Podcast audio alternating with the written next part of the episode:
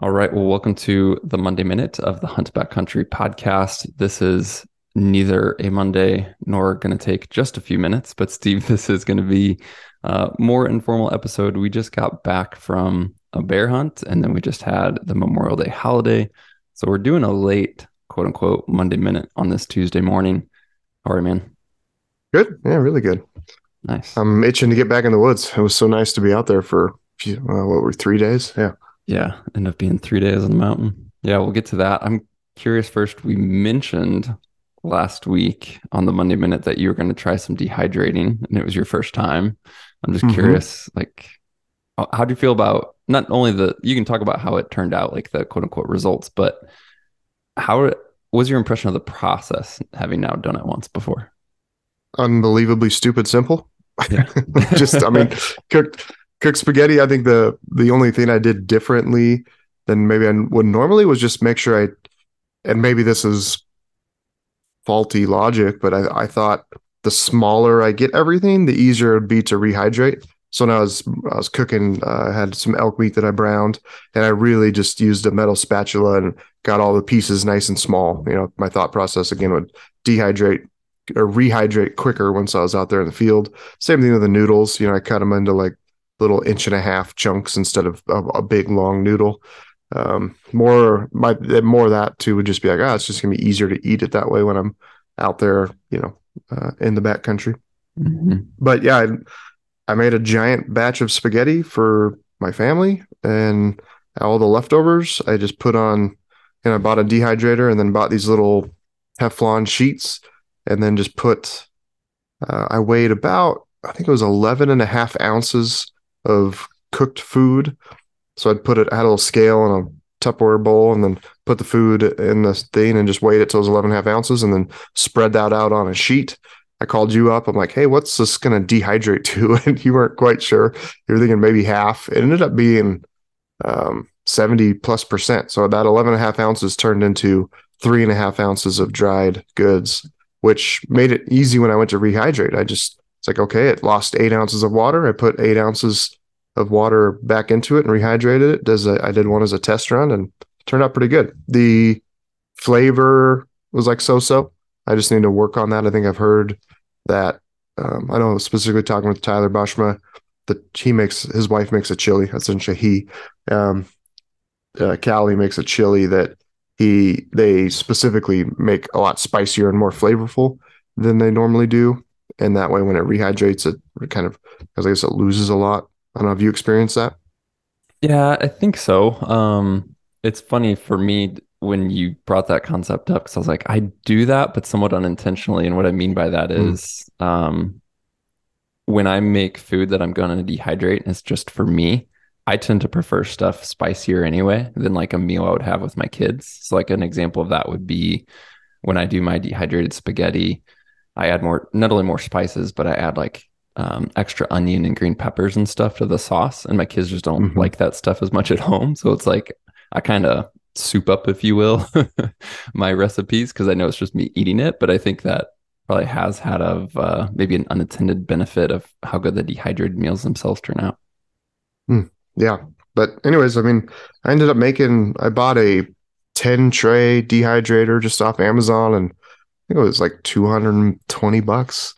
And that first batch, I made 10 meals. Uh, so that's pretty freaking awesome, frankly. Yeah. That's a, that's a lot of backpacking nights. Yeah, for sure. You do that, you know, my average year, I do that three times. I'm pretty well covered. Save a lot of money versus going and buying backpacking food at the store or online. Mm-hmm. And I think there's um I won't say placebo effect, but I know where the ingredients came from. I know what's in it and there's something to be said for that. It just feels good eating. They're like, all right, this is you know stuff that I put into here, and it's not loaded with a bunch of crap that's not necessarily good for your body. Yeah, and and maybe that's not true. Maybe even Mountain House has all quality ingredients. I just I've been always under the assumption that's maybe not the case. Yeah, it'd be cool. It's uh we've gotten so many questions on dehydrating over the years and I've always told guys like it's just simpler than you think, but until you've done it, you don't realize quite how simple it is. So I was just curious to get your take. Yeah. Like you're even I asking mean, like how do I know when it's dry or done? And I'm kind of like you'll know. Like it literally will be dry and then yeah. it's done. yeah. Yeah, that was easy. I just I think at nine o'clock at night, I turned it on and then got up at I'll say six thirty in the morning, and everything was dry and good, and that was it. I turned it off and let things. Uh, I didn't really need to cool down because it was only 150 degrees. Pretty much cooled down instantly once taking it out of the dehydrator, but just let things kind of settle settle for a little bit and put them in Ziploc bags, and everything's in the freezer right now, waiting for the next trip. Cool. I just sent you uh, a chili mac recipe, which is one of my favorite meals. Not only that my wife makes, but it's one of my favorite meals to dehydrate. And then I was telling you about it, and I just sent it to you. So since I have the link handy, I'll go ahead and add the link to this show description if guys are interested in a chili mac recipe. It's one that my wife found, you know, on Pinterest probably years ago. Um, but it is one of my favorite meals to dehydrate. So since that's handy and I just shared it with you, I'll go ahead and share it with the listeners and leave that link in the show description. Um, and then, yeah, while we're talking about food, one thing, you know, we've been talking about dehydrating, we've talked about splitting meals um, in recent but in a minute episodes and repackaging meals to be more space efficient and all those related topics. So, if guys have been following Monday Minutes here recently, we've talked a lot about food. Um, one thing that was new to me on this bear hunt is trying some meals from Alpine Ranch, which was a local company to Idaho that I know you had tried, Steve. And I just brought that up because one, they're really good meals, but they they would be perfect for a scenario of splitting into smaller meals, which we've talked about again recently because one of those dinners, I think the one I had on one night of the bear hunt was like 980 calories. And I was like, man, if you picked up two of those and then just split it into three meals, you'd still have a uh, you know 600 plus calorie meal, nice and small, and uh, they're they're delicious. So I just wanted to mention that that'd be a, a perfect example of a company that uses good ingredients, uh, but would also make perfect for splitting. Yeah, definitely. There's a lot of uh, space savings and you know the weight savings going from the normal packaging that you'd have a in a backpacking meal to a Ziploc bag is about three quarters of an ounce, depending on the company's what bag they use. But you know, on a sheep hunt, that adds up, man. That's you know, you got a 10 day hunt and you do that, you're going to save seven to eight ounces right off the top of just getting rid of all that bulky packaging. All right, let's go ahead and dive into the bear hunt. Um, we can recap and just kind of go along the way and shoot from the hip. Um, maybe talk about you know the hunt some of the decisions we made some of the gear things like that. I think in the previous episode we mentioned some of the things we'd be trying that were newer. We can circle back to that. Um, and then there is a listener question that i want to tie into this hunt um, which we'll do that kind of at the end. So going into the into the hunt steve i flew out monday and we essentially went straight up into the mountains. Um, it it was the same country, uh, same general country we hunted last year, which for listeners, if you don't remember the story or didn't hear it, we essentially went into this country, you and I, and doubled up on two good boars on the first evening of the hunt. And probably, I can't remember, see, we saw probably 10 ish bears. We were in that country for, you know, essentially less than 24 hours and saw 10 bears probably. Yeah, somewhere in that ballpark. I could, it was like nine to twelve, somewhere in there. They were they were everywhere. I think I lost track. Yeah. So yeah, we didn't. Uh, we had a good hunt, obviously last year, and we're excited to get back into this country. We were, I think, last year when we killed those bears, first day of the hunt, it was May tenth. Um, this year we're heading into, I think it was May twenty second, so a little bit later. That was partially based on kind of like Idaho's winter and more snow, but just based on practicality of you know you and I juggling family schedules and trying to find the time to get out. So we knew we were a little bit later, but it, at least from my perspective, I I was expecting pretty similar conditions to last year. Um, you were expecting snow. I think you even mentioned on one of the podcasts here recently that you grabbed the snowshoes off the shelf in case we needed them. Um, but that clearly was far from something we needed, right? yeah, we had like a two weeks of really warm weather in Boise, and the what that did to the snow levels up there was dramatic. Like they went, I I think if we'd gone two weeks prior, if we'd been on May 10th, I think we would have been knee deep in snow the entire time. And instead, all the snow melted, and not only did it melt, but the the vegetation just like blew up. I mean, we went there, and I, I know I said it multiple times, like this feels like July. It's just mm-hmm. green and lush everywhere, and so it definitely made for much tougher bear conditions. If you're, if I'm doing a planning a spring bear hunt, the ideal time is, you know, how we hit it last year. Like all the north slopes still have some snow on them. There's no green leaf vegetation on on any of the bushes, shrubs, things like that. And then basically all the the only food sources are going to be the south facing slopes that melted off early and just have grass growing on them. And that's how we timed it last year, where you could just see everything.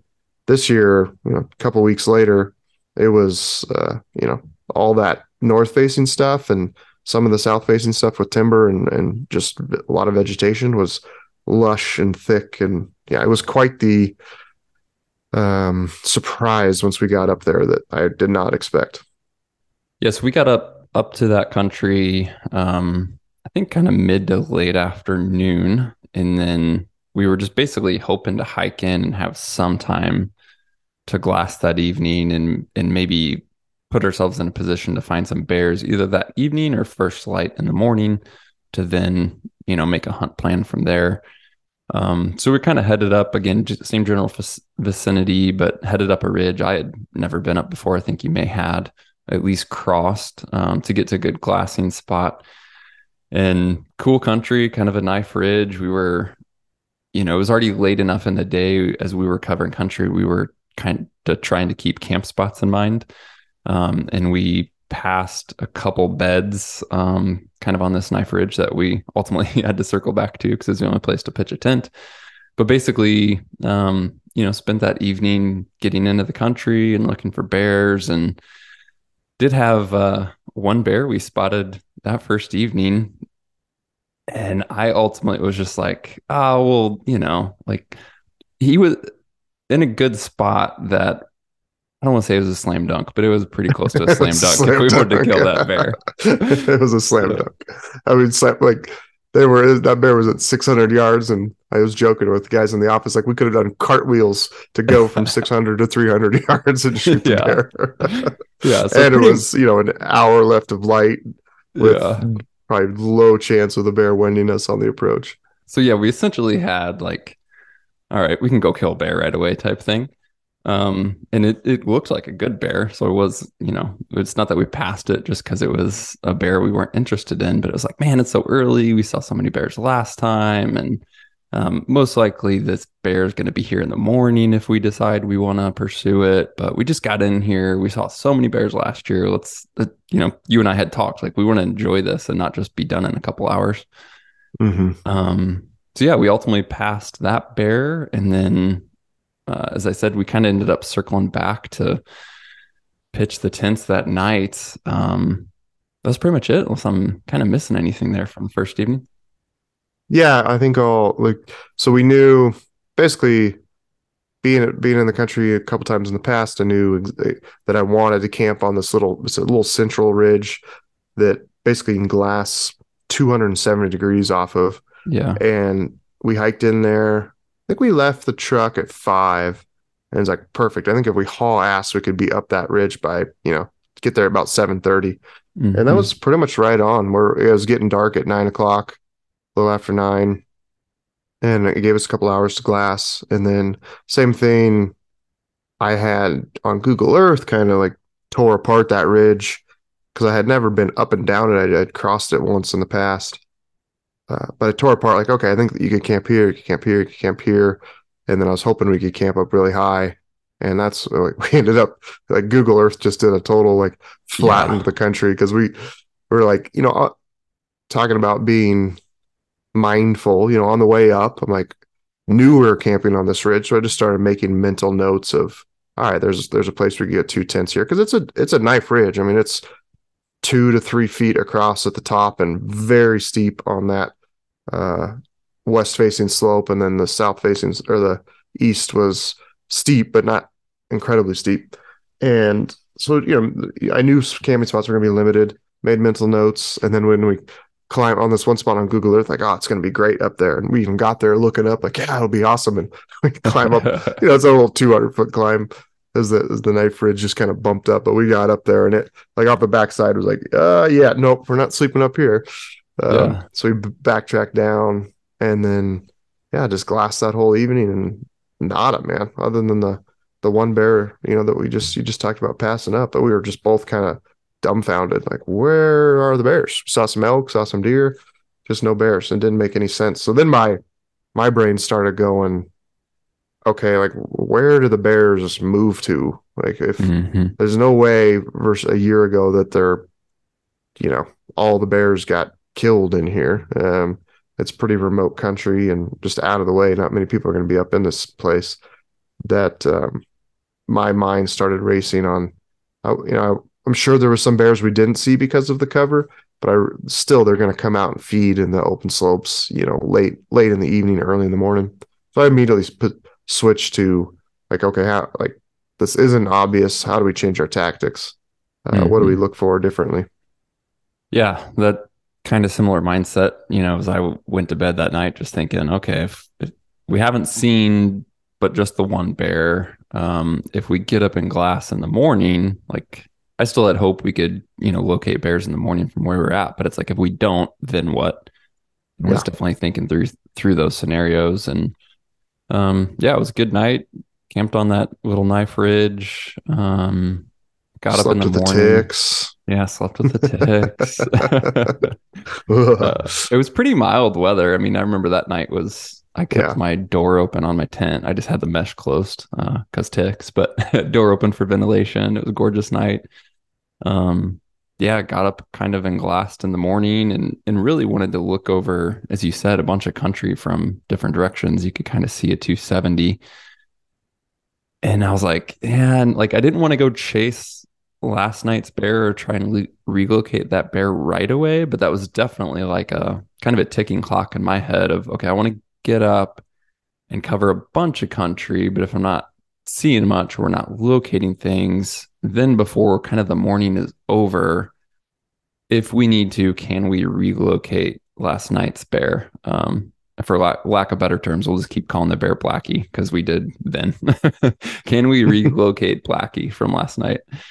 Um, yeah, that was kind of how it progressed. I don't remember Steve, like we glassed for a while in the morning. And then at one point, I think I had I had packed up camp right away and then you kind of got up and were just glassing but hadn't packed up camp. And we both glassed for a while. And then at one point we knew we were going to move um, and you were packing up camp. And i was like oh i'm going to go you know see if i can get up the ridge and relocate blackie. I think it's kind of how that morning went. But i don't remember how long we glassed before we kind of made that decision. Mm, i'd say close to an hour. Yeah. yeah. Okay. You know, definitely w- woke up and sun was kind of already up, and I think you you'd gotten up, you know, right at uh, sunrise. I was kind of lagging behind a little bit, and then yeah, I'd say a good hour, and then you were you you were moving to go relocate him, and then I uh, started packing up camp real quick and met yeah. you. So yeah, I just went further up that knife ridge, um, and was you know just kind of moving in glass and glassing, moving and glass, and I didn't have necessarily a point in mind. It was just more mobile of get some different vantage points, be able to look at different angles and try and relocate um, Blackie essentially um, looking towards the west at this point. And didn't get too far, to glass too much and and relocated the bear. And it was you know the Blackie was kind of like in the bottom and moving up the hillside at an angle and was not you know it wasn't like cruising or appeared to be spooked or anything like that, but was definitely moving like in a direction kind of with a reason. Like it wasn't just milling about feeding. Um, and then was able to watch it for a bit and it's moving away and went up and over kind of this finger that was, you know, is now on this back side that we couldn't see. And I think you had just kind of got here about this point. Um, and then both you and I were glassing of okay, if it was moving that direction, it's gonna it's gonna disappear for a while, kind of into this cut in the hill, um, but then it's gonna reappear. And so you and I spent a fair amount of time kind of glassing and seeing. Hopefully, we could pick it up and see where it's going, and ultimately just never never relocated. It did it did a Houdini on us. Yeah, yeah, we certainly uh, we were both keeping like trying to find the bear and then also just looking around, you know, at all the other country. And again, you could just see everything, and that was the only bear we saw. So certainly, as the morning drug on, it's like okay, that that's the only bear we're seeing. We could see a lot of country, and it's not, you know, there's a, enough openings that I felt fairly confident. Like there's the just bears aren't in here, and I don't know what you know what's changed from a year ago, but they're just not here uh, in the you know densities that they were in the past. And this is the only one we've got. It is a nice bear, uh, from what we could tell. And yeah, it's just certainly switched to by like 10 a.m. Like, okay, this is the bear we're gonna go kill. And about then is when he, like you said, he just he was standing on this log in between two trees, and it looked like it was like thickish, but certainly like there's no way he moved to where we couldn't find him anymore. You know, like he yeah. should have popped back out, but we sat there till what two o'clock in the afternoon. Yeah, one o'clock, something like that. Yeah, yeah, it was pretty late, and then man, it was just. Then I think you and I both were like, man, uh, you know, with the bear moving the way it was moving, like, could it have spooked? But it was, you know, 600 plus yards away on an opening face. And there's kind of a creek between us where, you know, any scent that theoretically could go that far kind of could, should have been carried um, in a different direction between us. And I just didn't, I didn't think it was possible. Still at this time, I don't necessarily think that that's what's happened, but we were at least considering like, you know, did we do something? Did we bump that thing? Um, mm-hmm. And I just, yeah, I'm, I'm not sure. I, again, I still don't think that's the case, but we were definitely having those thoughts. Um, and then, yeah, it's kind of getting to mid afternoon. And I think you and I both were, had good hopes that in the evening we could relocate that bear if it was if it was on that face if it was on that hillside. But it's also it's like oh we got a bunch of time to kill before you know it would be out feeding this evening.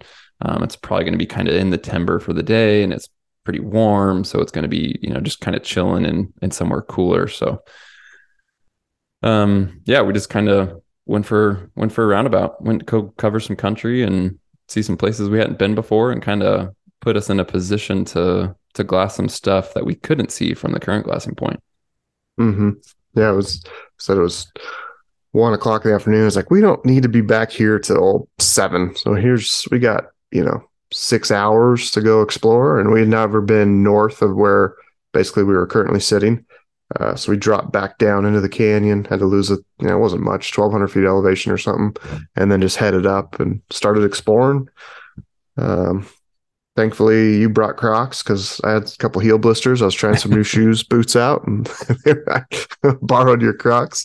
Um, then we went and hiked. I don't know. We covered quite a bit of, I think like seven miles. It's like three and a half miles up the canyon, and then you know just hiking and glassing, hiking and glassing, and just and then got up there, laid down, took a little siesta, thirty minutes, and then kind of like okay, well we'll we'll hike back. There wasn't anything you just never know what the country's going to look like. It it looked good, but not as good as what we left. Basically, it was just kind of right. getting more and more timber and just like less advantageous to spot and stalk bear hunting.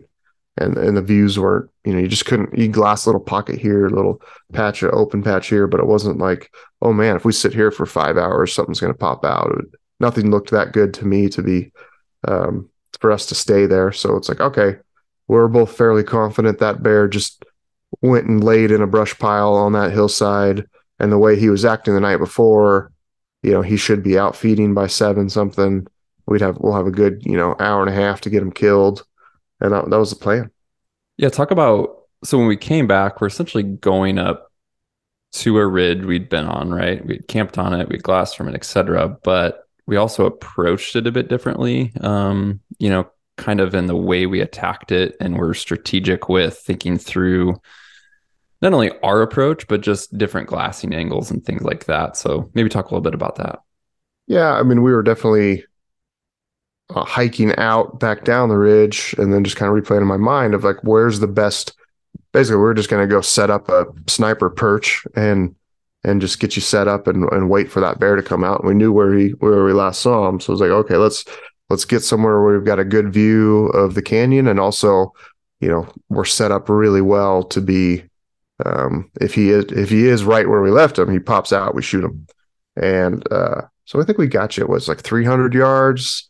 We we kind of went up the up the canyon or up the knife ridge, but then side hilled um, into it to get mm-hmm. kind of. There's some trees uh, up or high up on the ridge where we were sleeping, but once you drop down a couple hundred feet, it really opened up, yeah. and we just kind of side hilled till we found there was a a big you know tree growing out of the side of the hill and at the base of it was kind of flat behind it and it was just a great place to like yep this is the spot we can get you set up and and then we just uh i think we kind of cruised back and we got there probably at like six. And so like all right we got a good yeah it was a few know, hours. three hours of just sitting and waiting.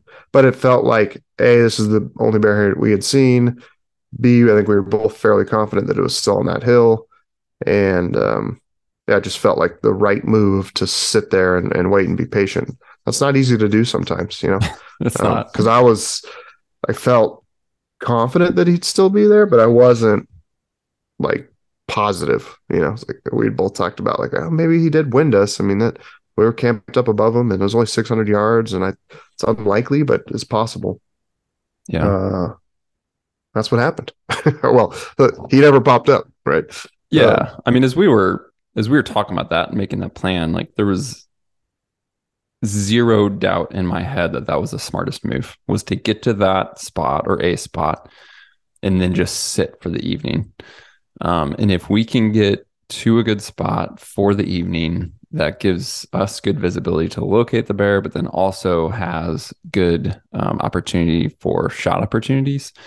Like 100% what I wanted to do. But going back to your point, even when you have like this 100% this is the smartest plan when you do that and then you sit there for a little bit it's really easy to go eh, i don't know like you know you just start playing like the mind game. And so you just always have to yeah. come back to like you can get impatient or what have you but no like this is the best plan. This is what we need to do. And so just kind of for me tending prefer to prefer to move and hike and you know think through things it was not a massive struggle, but definitely took some intention to force myself to sit there for those several hours and and just wait it out, even when nothing was happening, and ultimately nothing did happen. But I still feel like it was the smart play. And as you said, there was if that bear was going to be on the hillside, we were in a great spot to locate it, and then just had great, great shooting opportunities from really probably the closest would have been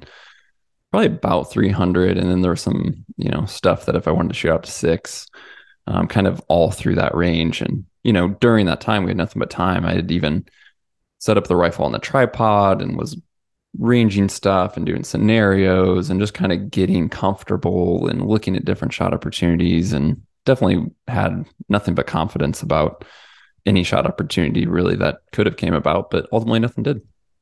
Yeah. What i didn't like about that situation was getting into shooting position means we were down off the ridge and we were basically just entirely focused on where that bear was. There wasn't, you know, and we were both, we had glassed this small canyon that, you know, the evening and that morning. So it felt like, okay, there's no other bear. Like bear would have to move into here. We would have seen it by now. It's small enough. So it was really just fully committing to that single bear um, for that whole evening, which you know, it was, it was the right decision, but it's still like that's what made it. It was a full commitment because it was we were yeah. you know down off the ridge, not glassing the rest of the country if if something else did pop out somewhere else. Yeah, and you you did go up kind of before dark, right? Um, yeah. to be able to see more country um, and use his last bit of light. So I stayed and was like, all right, in case this bear comes out in the last, I can't remember, if we had an hour or forty five minutes of daylight, like I'll be ready. But then you went up to kind of the top of the ridge to get a much better vantage point to locate any yeah. other potential. Yeah, I, I, wanted to be with you if, if, when the bear popped out and get the you know video it through the spine scope. But like I said once we it's like, hey, it's getting late enough. He hasn't popped out yet. I climbed up to the top of the ridge and started glassing basically where we killed our two bears last year, thinking ah, there's something should pop out there. Um, nothing did. You came up, met me. Um, Slipped in some piss. Slept, slept in snow piss. that was stinky, man. And, uh, It like just didn't go away. Like the, the more it rained, the worse it got. Yeah. Yeah. Um, yeah. So I get to the top and Steve has, you know, two different, there was two elk beds up there and you kind of further kicked them out and flattened them out. And I get up there kind of right close to dark and you're like, oh, just whatever, whichever one you want. And one definitely reeked of elk piss quite a bit. But I was like, yeah, I'll take that one. like, I'm not going to come up here and take the nice one from you. um, so yeah, I did kick out some beds, you know, it took like 20, 30 minutes for us to get the tents set up. Cause again, it's pretty knife ridge and, uh, and then it started kind of raining right as we went to bed, which was cool. And then about like 1 a.m., like, all right, rain, stop. Like, keep enough. waking me up. Yeah, it's enough. I've had enough. Um, but uh, I tested out the that Outdoor Vitals Fortius tent because mm-hmm. um, I'd used it a couple times in the past, but more like we just pitched it on the side of the road where it was when Cody was out last year elk hunting and um, the first time using backpack, and I was really really pleased with it. There's I think there's a little bit of a um, a lot with a lot of trekking pole tents. There's a little bit of understanding how to pitch it. I think last year when I did it, I did it wrong a little bit, um, but got it pitched right. Both nights were in there, and uh, I was very impressed. Yeah. Yeah, it's pretty pretty similar design to the Gossamer Gear, um, mm-hmm. quote the one tent, which I've run a ton and had on this trip. Um, yeah, both really solid options. As you said, you just want to be you do have to, you know, especially in situations like that where you're you're setting it up with like weird angles and all that. They're they're accommodating to it, but you just definitely have to um hopefully have a little bit of experience with it, but not bad to set up at all. Um yeah, as you said, it kind of rained right as we went to bed. I I slept pretty solid that night, so I definitely wasn't aware of how much it had rained overnight. I just knew that when I was conscious, it tended to hear it. Um, so it rained quite a bit that evening, um, and was really still. I, actually, when I first got up that morning, it wasn't raining. Uh, I didn't break down camp immediately, but kind of like got out to glass uh, right at daylight and literally just kind of like pulled my Jetboil to a glassing spot and my sitting pad and I was like getting all set up and perfect to be able to glass and drink coffee and eat and was all excited. I was like, this is great. And then right about the time as I got set up and fully comfortable and ready to go, it started pouring rain quite a bit. Figures. Um, but yeah, you and I essentially stayed and and glassed as we could from there, but definitely, you know, clouds and waves of fog and all kinds of stuff was kind of rolling through as the rain was rolling through. So just definitely kind of a wet, but honestly real enjoyable morning that morning. Yeah, no, it was it was uh sometimes it's nice to be forced to just sit there and enjoy it. And that was certainly the case here where it's like, all right, it's raining it's foggy or you know you can kind of see across the canyon and all for 30 minutes you can't see anything. And so we just sat there and drank i think i had three cups of coffee and just chilled. It was it was quite pleasant man. We had a big tree that we were able to kind of sit under and block you know 80% of the wind and rain. Uh, it was yeah cool morning. I always love I love being in the mountains when there's weather. You know, it's a pain in the ass when you're backpacking and you're dealing with getting wet and whatnot, but it's also uh, I don't know, something about it. It's cool to be out there and it. Yeah, agreed. It was really enjoyable. And just, yeah, it is good at times to force yourself to, yeah, as you said, just deal with what is and it's outside of your control. Um, and then just even the little stuff that, you know, gear management when stuff's wet, raining, and just kind of going through that is, you know, it's good. It just kind of continues to build the experience a little bit. Um, for a while there, Steve, it kind of felt like we weren't sure. We I think at that point we were still having trouble getting a, a weather update from InReach, right? Mm-hmm. Yeah, it just wasn't working that morning. Yeah, and earlier, I think the forecast was that rain was coming later in the day. I think from like ten to two or something like that. So now here we are, and it's much earlier than that, and raining already. And we're like, hmm, is this the same like pocket or window of rain, but earlier, or is it just going to rain a lot more today? Um, but yeah, I think ultimately, you know, you and I, the at that point, really had only seen the one bear. Um, had located them, lost them, had not seen nearly anything else. Like just just that one bear. And then we we had, you know, saw him the first evening, the next morning, but then later that evening he was gone. This morning, as far as we can glass, when we could glass, he's gone. So it's kind of like, ah, is there any hope for him? We haven't seen anything else. And I just bring all that up to say I think it's like at this point in the hunt, kind of the conditions and scenario where some guys are just like, man, this isn't going to work. Like, let's just let's just hunt our way out of here. You know, um, we could work down this ridge. We're not going to give up. Maybe we'll glass on the way out, what have you. But there was definitely that. Like, there was that option is kind of called the easy option. But basically, you and I both talking. It was like, man, if that bear did anything, he went up and over, and he's in the next canyon which means we would have to drop off this super steep west face, lose a bunch of elevation, go through a nasty bottom, and kind of do a big climb to get up to the other side. Um, which is what we did, you know. And if nothing else, for me, it was like it made the most sense from that's probably what that bear did. But it was also just like oh, I've never seen over that ridge before. Let's go look at a new canyon. Like maybe we'll locate the bear, but if not, like I get to see a new canyon. Yeah, I think for me, uh, like I was, it was just you know, it was so easy.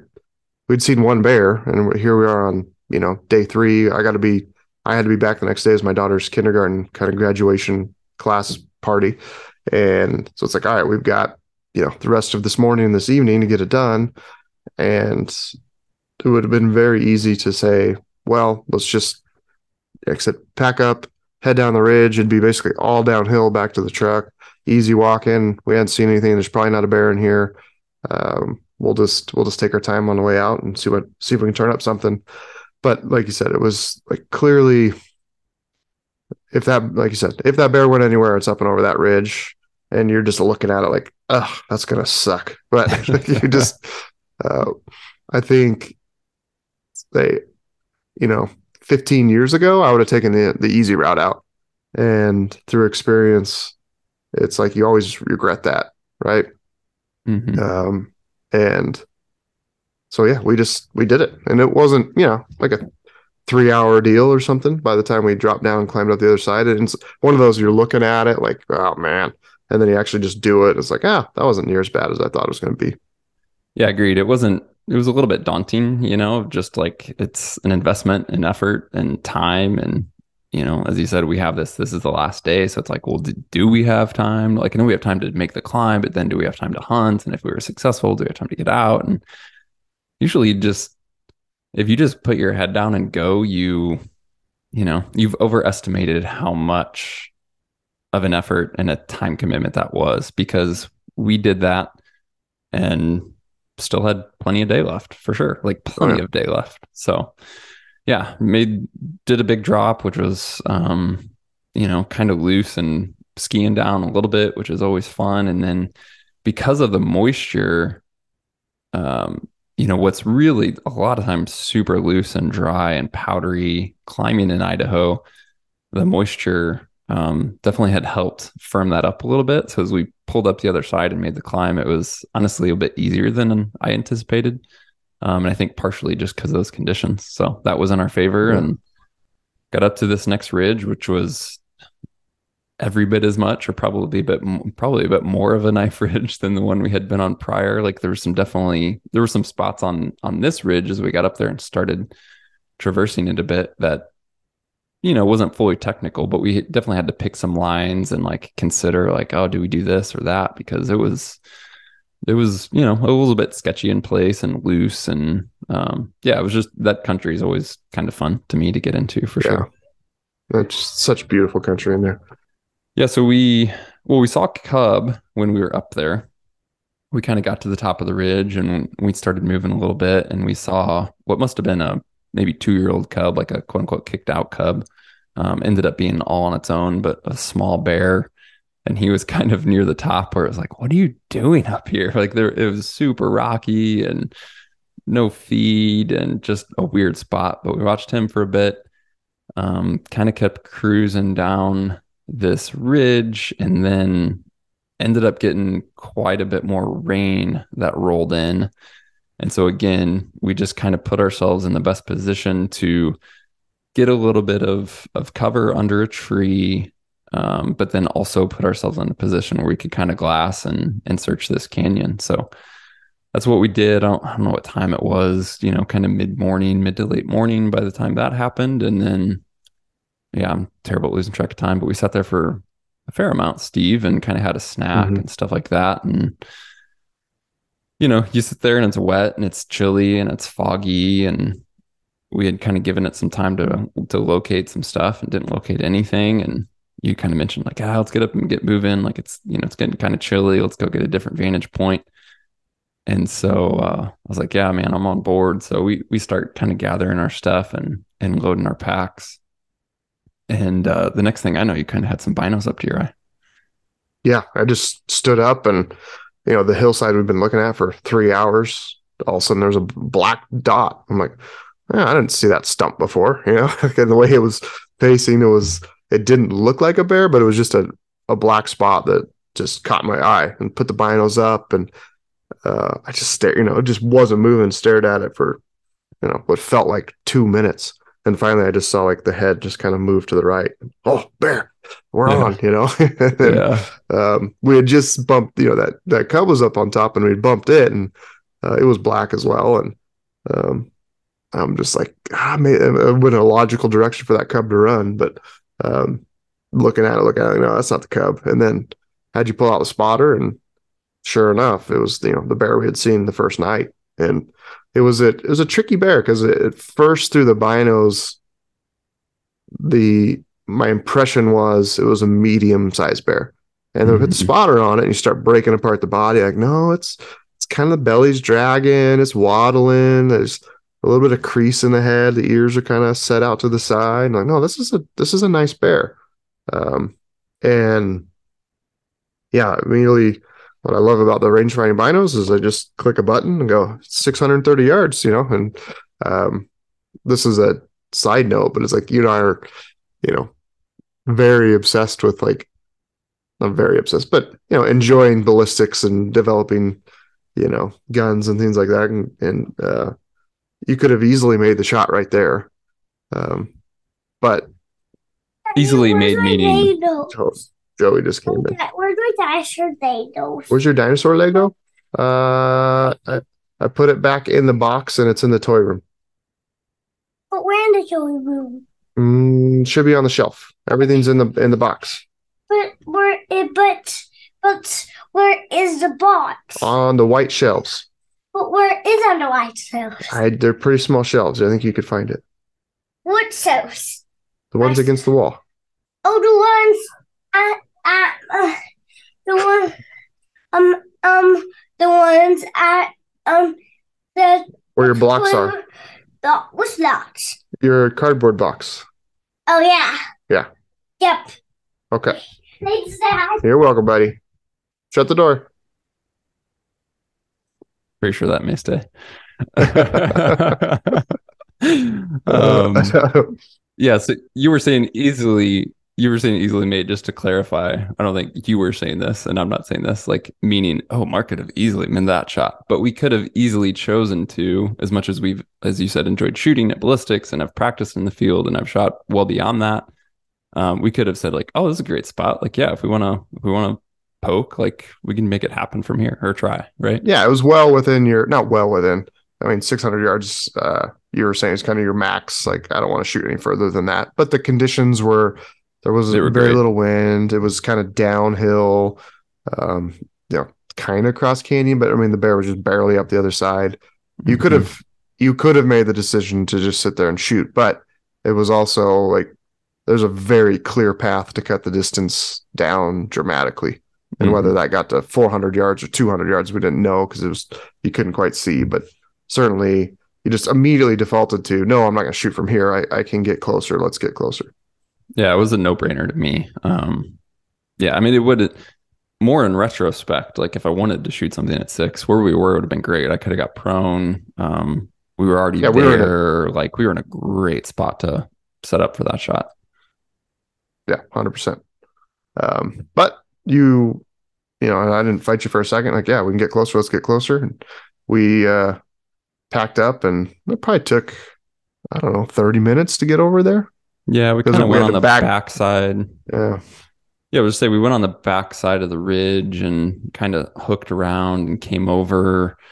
And then once we did kind of pop up and over, it was definitely, we were trying to get on this finger, but then it's one of those things you come from a different perspective. And it was like, is that the finger? Is this the finger? Are we on the right thing? And then the more we started dropping from the ridge top, almost the steeper it got. And then it was really loose. And for a, for a moment there, I was like, man, I think it would have maybe been easier to shoot up from there at six compared to what I may have to get on right now, just because it was really steep and loose. But um, yeah, you kind of found the right finger, and we cruised down and got to a spot where it was just kind of natural, and we did, we still hadn't ranged it yet, but it was kind of like, all right, let's set up here, you know, fairly quick and and see what this is at, relocate the bear, and see what kind of yardage this puts us in, and then um, of course I was just thinking of you know see what kind of position I can get in from a shooting perspective. And um, yeah, kind of worked out. I kind of sat in front of you and we had pulled quick sticks out. So I was kind of getting set up on those as you were kind of, you know, we had spotted the bear, but then as you were looking closer again, and I was more concerned with getting set up for the shot, you were kind of keeping tabs on the bear and looking at things. And um, yeah, it was, it, it was a pretty good spot. I think you, you know, one point, um, and this leads to a listener question we can elaborate on if we have time. But um, you were using your EL range TAs, your range finding binos. I was running standard non-ranging ELs, and then on this trip, I was using a handheld uh, rangefinder from Revic. And so as we were getting set up, and I, you know, thought, man, this is probably going to be the shot opportunity. I just went ahead and handed the rangefinder to you, um, and then I was getting kind of all steady um, and set up, and you were, I had didn't know it at the time, but you were setting up a camera between your knees and stuff like that.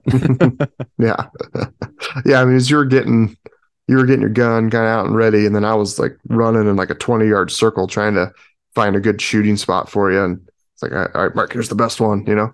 Um, because I remember running up to the, you know, it was like ten yards down from the top of this little ridge, seeing if you could get up there, but off the backside of it was like cliff and rock, and um, like nope, here it is, and kicked a little flat spot, and then you were able to get in there and get in position handed me the rangefinder.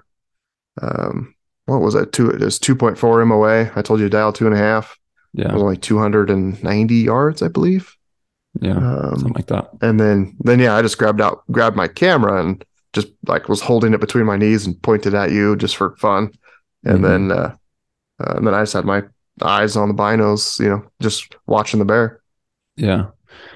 Yeah, was I first kind of was getting stable with the quick sticks. It was real steep. Like you said, you kind of kicked out a spot. So I had my butt kind of in this flat kicked out spot, but everything was falling away. And then the quick sticks were out in front and it was real loose and steep. So I had to, it took a while to get them in a spot where they weren't wanting to move downhill.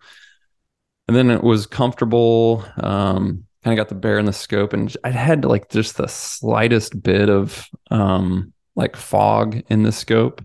Again, it had been rainy and foggy all morning. I had scope caps on, but I just had like this slight haze. And at one point, I was um, pretty comfortable with the shot. I had waited for the bear to kind of turn and give me a more broadside look. And then I was pretty comfortable with the shot, but it was a little bit hazy. And I was like debating, like, man, do I do I take the time to just kind of rub the the scope a little bit and see if that clears it up? And it's funny, we had checked my zero before packing in for this hunt.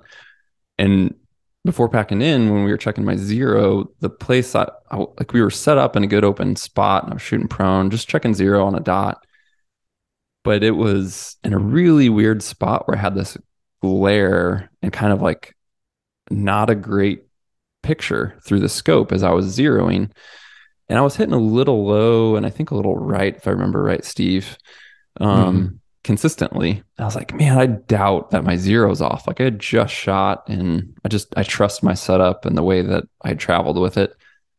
And the only thing I could think of was like maybe this glare and this weird, you know, a, this weird perspective I'm getting is affecting that. So I just shifted over when I was zeroing my rifle to a spot that gave me a, a better, clear look at the target with less glare and like first shot, I was like on the dot.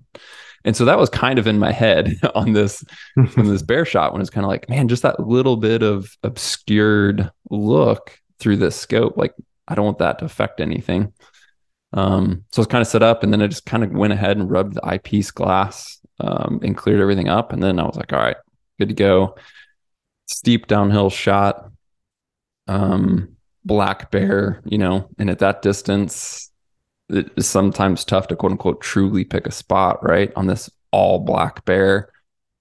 But again, just didn't rush it and was and was patient. The bear was feeding, um, had a just a good look. And it, until I was like fully, fully confident, I'm not putting pressure on the trigger. Um, but kind of had that moment. I was like, boom, that's the spot. That's the look I want. I feel better, nice and stable. Um, pressure, pressure, squeeze, and boom. And then, you know, on the on the recoil, shooting off the quick sticks, I came up, I lost the bear for a second, but right as I was coming down on a recoil and relocated the bear, I just heard you go, dead bear. it was pretty quick. Yeah. Yeah. That, uh, what you said 175 ELDX? So you're shooting? Yeah. Yeah. Yeah. That, uh, it worked. I mean, I, you know, it's pretty steep downhill to bear. And then it, you shot, I knew it was a good hit. I could just see the impact. And then it jumped up and to the left. And as it did that, I just saw blood splatter, like hitting the rocks behind it, just whoosh. And I was like, yep, that, that bear's dead. And it went five yards and piled up in the bush. Uh, yeah. That was just awesome. It's great when everything just comes together like that. Yeah, for sure. Yeah, so it was, I think you and I both, up until spotting the bear, based on what we had seen and encountered and knowing what time left, like you and I are both probably like, eh, it's probably not likely that we're going to kill a bear today. But it just yeah. takes that one thing, like spotting that one bear and then making some hopefully good decisions on the approach and getting some stuff to go your way. And I kind of went from, you know, again, like I hadn't given up hope or wasn't super low, but it went from this probably isn't happening to like, oh, dang, we just killed the bear. Sweet. and it happened yeah. pretty quick. Yeah. I, I, mean, as we, you know, I said we packed up camp that morning and uh, started hiking up that ridge or down and then up.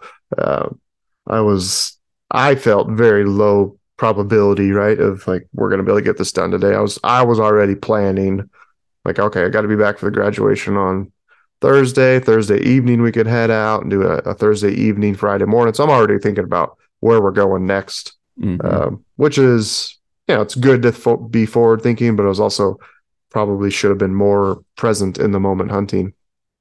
Uh, so we got up there and then uh, you know it's well, you know, he said once you killed the bear, you look back and like, man, how many decisions? Like a lot of little decisions always add up to being successful. And if we had just decided to get up, you know, because for the last hour sitting there underneath that tree in the rain before we before we spotted the bear, I was kind of like, okay, I could get ready to go. I'm like, I'm kind of cold. I need to move. You know, I didn't have a ton of warm layers with me, and uh, um, you know, it just kind of it's like a combination of luck and smart decisions and hard work.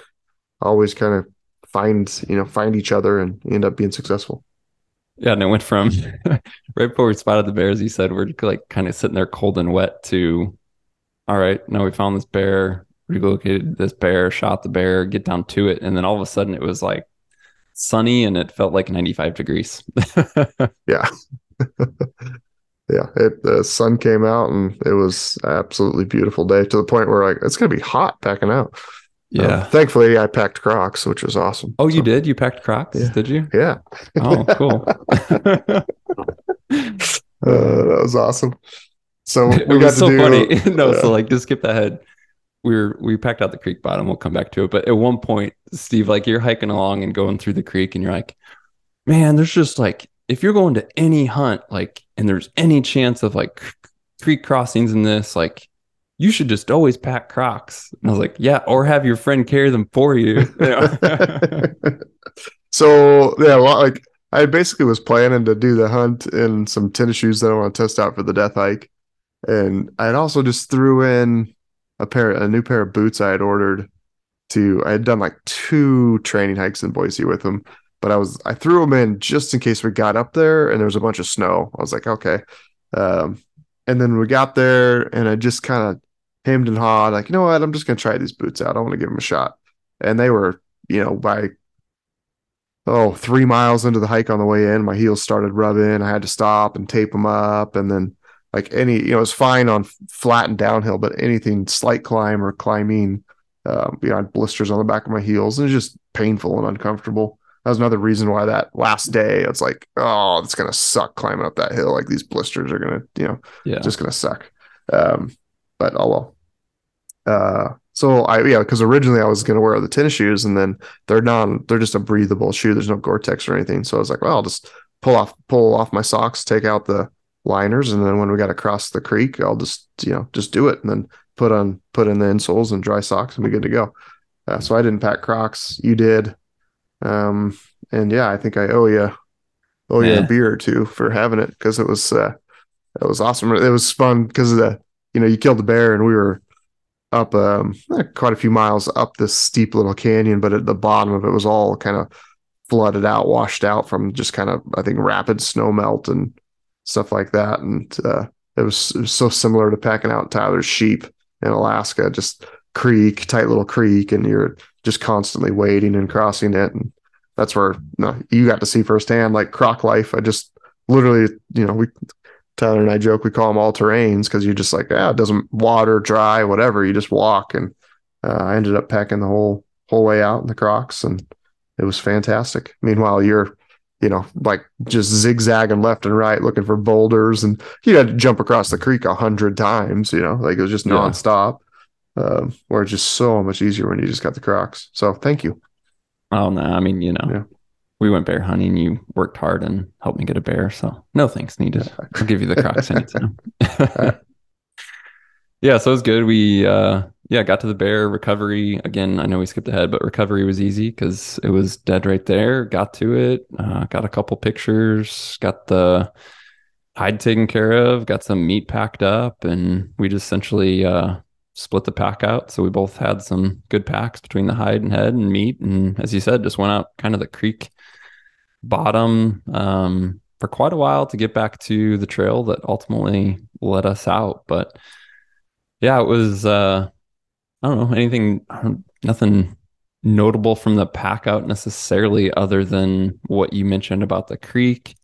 And then to me, it was just cool to, uh, like I love seeing new places, but it's also special to like continue to make memories in a certain spot. So just that whole Mhm. kind of like pack out, it was like, oh man, we just did this last year and now here we are again. You know, once we hit the trail, like on the same trail, another successful bear hunt. Like it's cool to have that uh, history, if you will, or to make that history and have those memories. So it was fun. Yeah, my you and I've been in there twice. I'd been in there once prior, and every tr- trip in, we've killed in uh, four bears in three trips. Yeah, it's pretty awesome. Been a great Yeah. spot. Yeah. So you checked in. Uh, you know, the bear was deceiving, and you checked into fish and game. What'd you find out? Yeah, so um went to Fish and Game and then uh they went to pull the molar that they normally pull out of the bear and it was gone, just gone gone.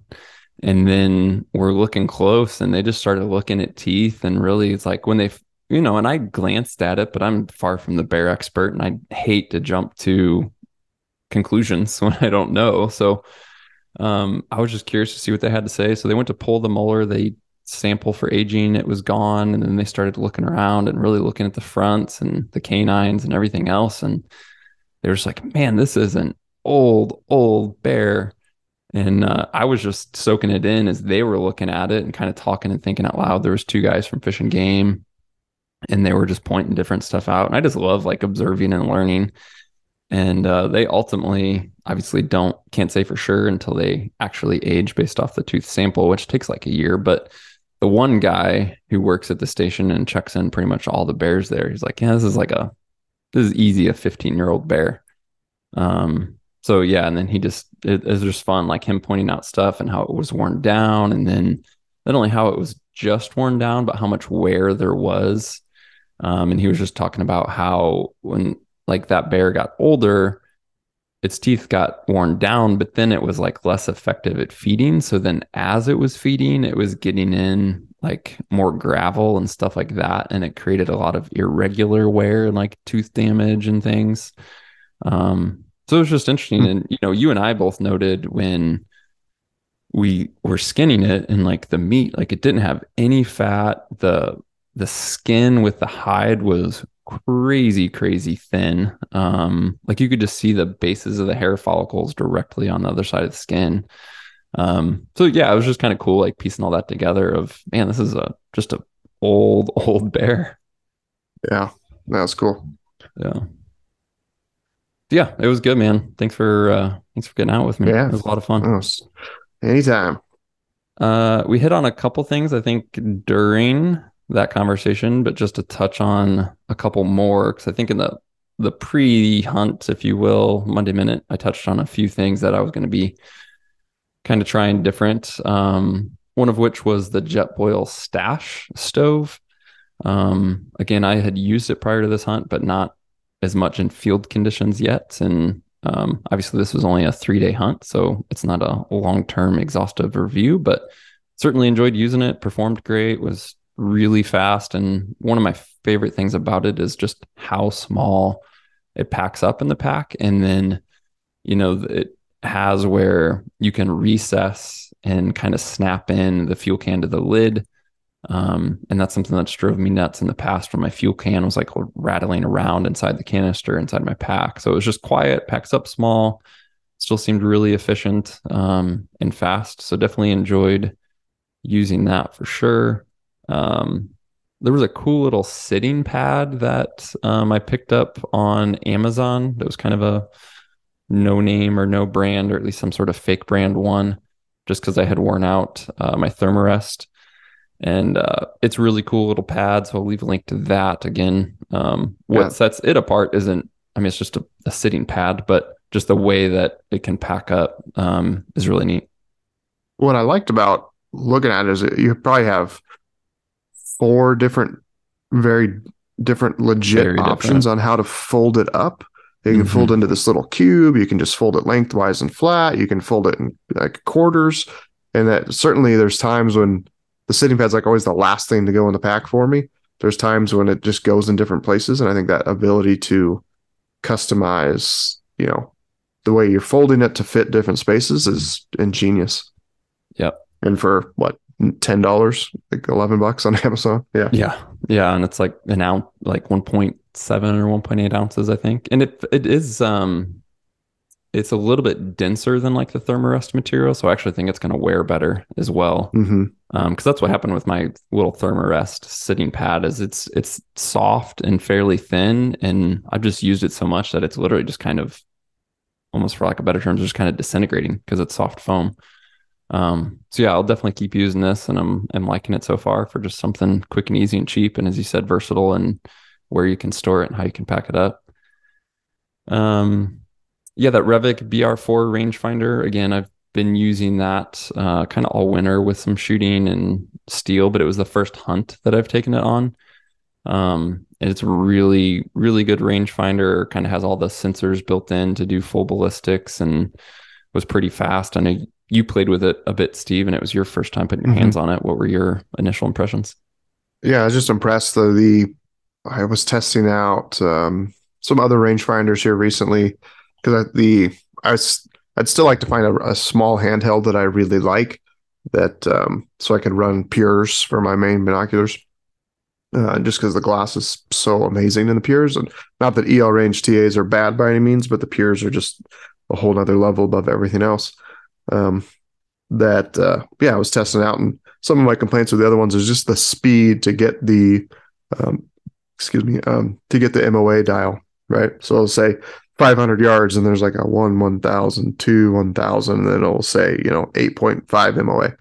Uh, so this one, just like my Swaro EL range TAs, it's you push the button, you get the you basically get simultaneous, you know, distance and MOA that they just happen at the exact same time, which is impressive that it can do those calculations that fast. But your that Revic one's the same way. I was very pleased with it, and it seemed to be I wouldn't say amazing at, at ranging but but solid as far as there's a bush, you know, a tree at 800 yards, and it's like most of the time you get it on the first reading. Sometimes it, it skip a beat, and you have to push the button twice.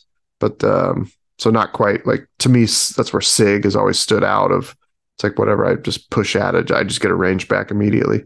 Um, but uh, yeah, I was impressed. Yeah, yeah, I'm liking it. It's um, yeah, I'm. I will definitely keep using it and can kind of report back more as I do. But I'm really liking it so far. And one thing I noticed, um, and this is especially relevant, I think, to all the rangefinders with the onboard sensors, is obviously it kind of has to wake those sensors up, if you will, um, to be able to do fast calculations. And so one thing I and I'd started doing this with like my Sig 8K previously, but continued to do it with my Revic is if I go to retrieve my rangefinder, I don't wait to get it up to my eye, find a target, you know, that I'm trying to range, and then hit the button. Because if it is kind of had been in quote unquote standby mode and kind of has to re-engage the sensors and get a bearing and temperature and all that stuff, um, there's a little bit of kind of startup or lag time to that. So what I do basically is as I'm pulling the rangefinder out, I'll hit the button, which is kind of going to wake up the unit and hopefully kind of prime it, if you will, so that when I do get it to my eye and I'm on target, when I hit that target, it's not having to like wake up and start to perform like some atmospherics, for example. It's already done that as I had previously pulled it. So it's just ranging and then using all those sensors that were already, you know, ready to go and then giving me that number really fast. And it's definitely made a difference. So that's a little bit of a, a technique thing, if you will, that just kind of makes it faster. Hmm. Uh, another new item was the newer Hydrapak filter, um, pretty water filter, um, pretty similar in overall style and ideas like a Katadyn BeFree. Um, long term, I think you and I, Steve, will both can report back as we use them more. Um, but it was a new filter. It worked great. Um, we'll see what the longevity is like. But one thing I will say for me that I really like about the Hydrapak over the BeFree is basically it has a locking cap. So it has a little bit of a quote unquote lid you can flip over, and then it also twists to lock. And so, unlike the BeFree with this Hydrapak filter, um, you and I were both just leaving them installed in the dirty water bladder with water and could throw that in the pack and not worry about it leaking and then just pull it out at any time and flip the cap, twist it, unlock it, and filter. So, um, I definitely really, really like that filter so far. Yeah, I was impressed as well. Is that combination of the locking cap and the uh, three liter bag. It's just, you know, we're both packing one liter Nalgene's and three liter bags and uh, capability to carry one liter of water, four liters of water any given time, which, you know, every time we pulled that ridge up to camp because it was all dry up there, we did. And uh, just fantastic, lightweight, simple system. Yeah. Cool. Any were you do anything else, Steve? Like newer gear or just testing stuff? I can't remember what we talked about in the last time. Uh, I think I mentioned this tent. That worked good. I think that was it, man. Yeah. Those those those boots were um I commented how I you know, because of the blisters, I think they kind of got more broken over the course of the hunt, but I loved, you know, some of that stuff we are in just steep and rocky and it's like a little mini Frank Church in there and um, well, I wouldn't call mini, but um, just that the, the canyon mini we compared in. to the Frank, yeah, yeah, yeah. Um, but uh, I really liked some of that really rocky crap, like when we were descending and climbing, kind of you know some steep hard pack stuff. And then when I hit hit the trails, I just hate them. So it's like, uh, yeah, someday I'll find the perfect boot. But uh, yeah, I think that was about it. It wasn't cool. too much. Well, yeah, in terms of uh, so sometimes you know we get questions on like getting meat back, and I was flying for this hunt, and as we've talked about in previous podcasts, I've done that a bunch of ways where checked baggage or shipped via Alaska Air Cargo. Um, when we got back to your house, Steve, I spent some time pretty quickly just kind of getting all the meat trimmed and packed in some freezer Ziploc bags and got it in your freezer. And then I still had a couple days in town. So it was all trimmed and packed in Ziplocs. And I just ended up going to Walmart and getting getting a soft sided kind of like backpack style cooler and just loaded that sucker up and it was my carry on. So I just hmm. flew home with a, a, bunch of frozen bear meat as one of my carry on options. And when I went through TSA, they pulled it from the screening, which I expected. But basically, uh, if guys are unaware, the TSA regulations just basically state if it is frozen solid, um, you know, isn't soft or liquid at all, then it's good to go. So they did pull it, opened it up really quick, checked to make sure it was frozen, and I was on my way with a bunch of bear meat as a carry on. So it worked easy. Hmm. The one thing I did is I ordered, I always use gallon Ziploc bags to hold my food. Oh, yeah. Um, because a quart size is just not quite big enough to get everything in. Uh, but it's a pain in the butt because the, the, gallon ones are just big. And then, like, I've never seen it like a half gallon size, you know, but I just jumped on Google and searched like half gallon Ziploc bag. And sure enough, there was a link to buy them and bought those. And that was awesome. Like, it fits. They were awesome. Perfectly fits all the food I need plus some for a, a day. And, you know, the, the weight savings is basically none, but uh, going from a half gallon to a gallon Ziploc bag, but it's just the food fits in there nicer. If you watch like that that video I did last year on YouTube of the 10 day backpacking uh, gear cheap backpacking video. Uh, you know, you could see how I form all the food into these nice like bricks so they stack easy in the pack. And it just did that really well with these half gallon bags. So something for someone to look up if they want. Yeah. I'll leave a link to that. So really all the anything we specifically called out in terms of gear, uh, these Ziploc bags, 10 day sheep hunting video, that chili mac recipe, those alpine ranch meals, all that stuff. I'll leave a link to in the show description just to make it easy for you guys to find that stuff. Um, as always, appreciate you guys tuning in and listening. If you do have any questions for us at any time, just send an email to podcast at exomountgear.com or look for the link in the show description that says leave a message. Uh, and you can leave us an audio message on whatever device you're using. And uh, yeah, if you haven't yet, hit subscribe or follow in your podcast app so that you receive future episodes automatically. Do that, and we'll talk to you guys soon.